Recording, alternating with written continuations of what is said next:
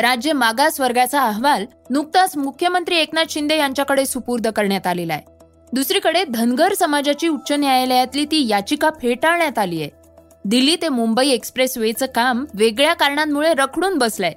सोनिया गांधींनी राज्यसभेच्या उमेदवारीचा अर्ज भरलाय आणि त्यात त्यांचं प्रतिज्ञापत्र हे चर्चेचा विषय आहे. त्यांच्या एकूण संपत्तीचा आकडा समोर आलाय. यांसह विविध विषयांवरल्या बातम्या आपण आजच्या पॉडकास्टमधनं ऐकणार आहोत. नमस्कार मी गौरी कुबेर. आज सतरा फेब्रुवारी वार शनिवार.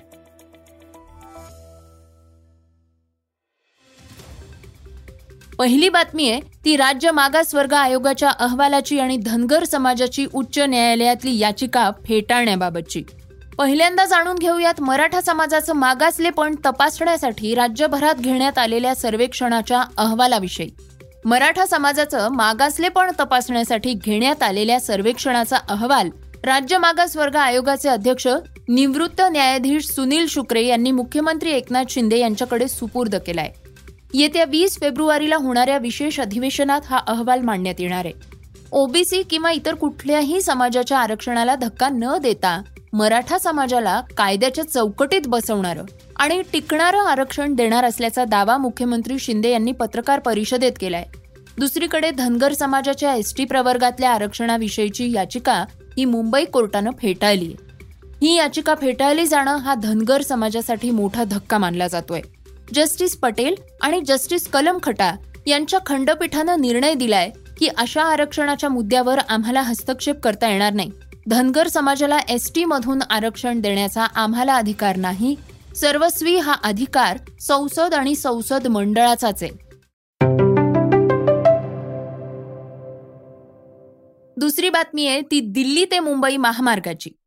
दिल्ली ते मुंबई हा दीड हजार किलोमीटरचा एक्सप्रेस वे होणार आहे आणि त्यामुळं विकासाला चालना मिळणार आहे असं म्हटलं जात होतं.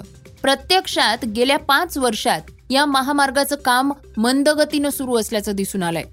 दोन हजार एकोणवीसमध्ये या महामार्गाचं काम हे राष्ट्रीय महामार्ग प्राधिकरणानं हाती घेतलं होतं. दिल्ली मुंबई या एक हजार तीनशे पन्नास किलोमीटर एक्सप्रेसवेचं काम सध्या सुरू आहे. पण उत्तरेकडल्या राज्यांमध्ये हे काम वेगात सुरू असताना महाराष्ट्र आणि गुजरातमध्ये याची गती मंदावलेली आहे. महाराष्ट्रात या महामार्गाचं केवळ तीस ते चाळीस टक्के आणि गुजरातमध्ये दहा टक्क्यांपेक्षा सुद्धा कमी काम झालेलं आहे. त्यामुळे हा महत्वाकांक्षी प्रकल्प आता डिसेंबर दोन हजार सव्वीस पर्यंत पूर्ण होईल असं सांगितलं जात आहे.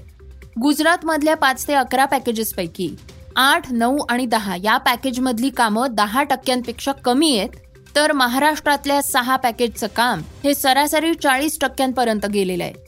तसंच मुख्य अडचण म्हणजे बडोदा विरार दरम्यानच्या गुजरातमधल्या तीन पॅकेजमध्ये बोगदे तयार करावे लागणार आहेत. हा परिसर नद्या आणि डोंगराळ असल्यामुळं या पॅकेजमधल्या कामाला उशीर होत असल्याचं सांगितलं जात आहे तिसरी बातमी आहे ती सोनिया गांधींच्या प्रॉपर्टीची. सध्या देशात राज्यसभेच्या निवडणुकीची चर्चा आहे. या निवडणुकीसाठी काँग्रेसच्या माजी अध्यक्षा सोनिया गांधी यांनी राजस्थानमधनं निवडणुकीसाठी उमेदवारी अर्ज दाखल केलेला आहे. या सगळ्यात सोनियाजींनी उमेदवारी अर्ज भरताना जे प्रतिज्ञापत्र दाखल केलंय त्यात संपत्तीविषयी जो उल्लेख करण्यात आलेला आहे त्याची सध्या चर्चा सुरू आहे. या प्रतिज्ञापत्रानुसार सोनियाजींकडे एकूण संपत्ती ही बारा पूर्णांक त्रेपन्न कोटी रुपयांची आहे. सोनियाजींनी इटलीमध्ये आपल्या वडिलांच्या संपत्तीमध्ये देखील आपला हिस्सा असल्याचं सांगितलंय.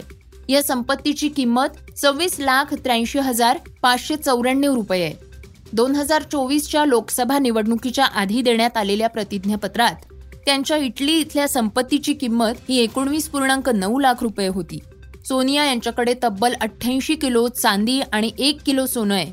तर दोन हजार एकोणवीसमध्ये सोनिया गांधी यांची दिल्लीच्या जवळ डेरा मांडी गावात तीस गुंठे तर मेहरोली इथं एकशे वीस गुंठे जमीन होती. मात्र याबद्दल प्रतिज्ञापत्रात कुठलाही उल्लेख करण्यात आलेला नाहीये. चौथी बातमी आहे ती लष्कराच्या साहित्य खरेदीच्या प्रस्तावाला मिळालेल्या मंजुरीबाबत. लष्कराला विविध उपकरणं खरेदी करण्यासाठी चौऱ्याऐंशी हजार पाचशे साठ कोटी रुपयांचा प्रस्ताव संरक्षण मंत्रालयाला देण्यात आला होता. त्याला मंजुरी मिळाली आहे या निधीतनं नौदलासाठी विमानं सुद्धा खरेदी केली जाणार आहेत. याशिवाय रणगाडाभेदी भूसुरंग हवाई वाहतूक नियंत्रणासाठी रडार शिवाय टॉर्पिडो यांची सुद्धा खरेदी केली जाणार आहे. संरक्षण मंत्री राजनाथ सिंग यांच्या अध्यक्षतेखाली संरक्षण खरेदी समितीनं या प्रस्तावाला मान्यता दिली आहे. पाचवी बातमी आहे ती रशियाचे अध्यक्ष व्लादिमीर पुतीन यांचे कट्टर विरोधक समजले जाणारे अलेक्सी नलवालनींची. त्यांचा तुरुंगातच मृत्यू झाला असल्याचं रशियाच्या तुरुंग प्रशासनाच्या वतीनं जाहीर करण्यात आलेलं आहे. तुरुंगातच चालत असताना त्यांची शुद्ध हरपली आणि ते कोसळून त्यांचा मृत्यू झालाय. अलेक्सी यांनी दोन हजार दहामध्ये क्रेमलिनच्या विरोधात आंदोलनाचं नेतृत्व केलं होतं. ते फसवणूक आणि बंडखोरीच्या आरोपाखाली तीस वर्षाची शिक्षा भोगत होते. ते अनेक काळापासनं आर्टिक सर्कलच्या उत्तरेकडल्या चाळीस मैल अंतरावरच्या पॅनल कॉलनीतल्या तुरुंगात होते. सहाव्या बातमीचा विषय आहे तो न्यूझीलंडच्या विजयाचा. आफ्रिकेविरुद्धच्या त्या विजयासाठी न्यूझीलंडला तब्बल ब्याण्णव वर्ष वाट पाहावी लागलीय अखेर त्यांनी हॅमिल्टन इथल्या दुसऱ्या कसोटीत दक्षिण आफ्रिकेचा सात विकेट्सनं पराभव केलाय. न्यूझीलंडनं दक्षिण आफ्रिकेविरुद्ध दोन कसोटी सामन्यांची मालिका दोन शून्य अशी जिंकली आहे. न्यूझीलंडसाठी हा विजय खूप खास असल्याचं बोललं जात आहे त्यांना ही मालिका जिंकण्यासाठी अठरा वेळा प्रयत्न करावे लागले न्यूझीलंड आणि दक्षिण आफ्रिका यांच्यातल्या कसोटी मालिका एकोणीसशे बत्तीसपासून सुरू झाल्यात. मात्र न्यूझीलंडला एकदाही दक्षिण आफ्रिकेवर मात करता आली नव्हती. बिग बॉस ओटीटीचा विजेता आणि लोकप्रिय युट्यूबर एल्विश यादव हा रेव पार्टीमुळे चर्चेत आला होता. या पार्टीमध्ये त्यानं नशेसाठी सापाचं विष वापरल्याचं बोललं जात होतं. आता या प्रकरणाचा जयपूर एफ एस एल म्हणजेच फॉरेन्सिक सायन्स लॅबोरेटरीनं तपास केलाय. नॉयडा पोलिसांनी सर्पमित्रांकडनं जप्त केलेल्या सापाचं विष हे लॅबमध्ये तपासण्यासाठी पाठवलं होतं. त्या अहवालानुसार ते विष कोब्रा क्रेट प्रजातीच्या सापाचं आहे. हे प्रकरण गेल्या वर्षीचं असून मेनका गांधींच्या पीपल्स फॉर अॅनिमल्स संस्थेचे अधिकारी गौरव गुप्ता यांनी एल्विसच्या विरोधात नॉयडा पोलिसांकडे तक्रार केली होती. श्रोत्यांनो हे होतं सकाळचं पॉडकास्ट हे पॉडकास्ट तुम्हाला कसं वाटलं आम्हाला नक्की कळवा. या पॉडकास्टला रेटिंग द्या आणि इतरांना सुद्धा रेकमेंड करा. उद्या आपण पुन्हा भेटूयात. धन्यवाद. स्क्रिप्ट आणि रिसर्च युगंधर ताजणे. वाचा बघा आणि आता ऐका आणखी बातम्या. ई सकाळ डॉट कॉम वर. तुम्ही हा पॉडकास्ट ई सकाळच्या वेबसाईट आणि ऍप वर सुद्धा ऐकू शकता. विसरू नका. या पॉडकास्टला आपल्या आवडीच्या पॉडकास्ट ॲपवर सबस्क्राईब किंवा फॉलो करायला.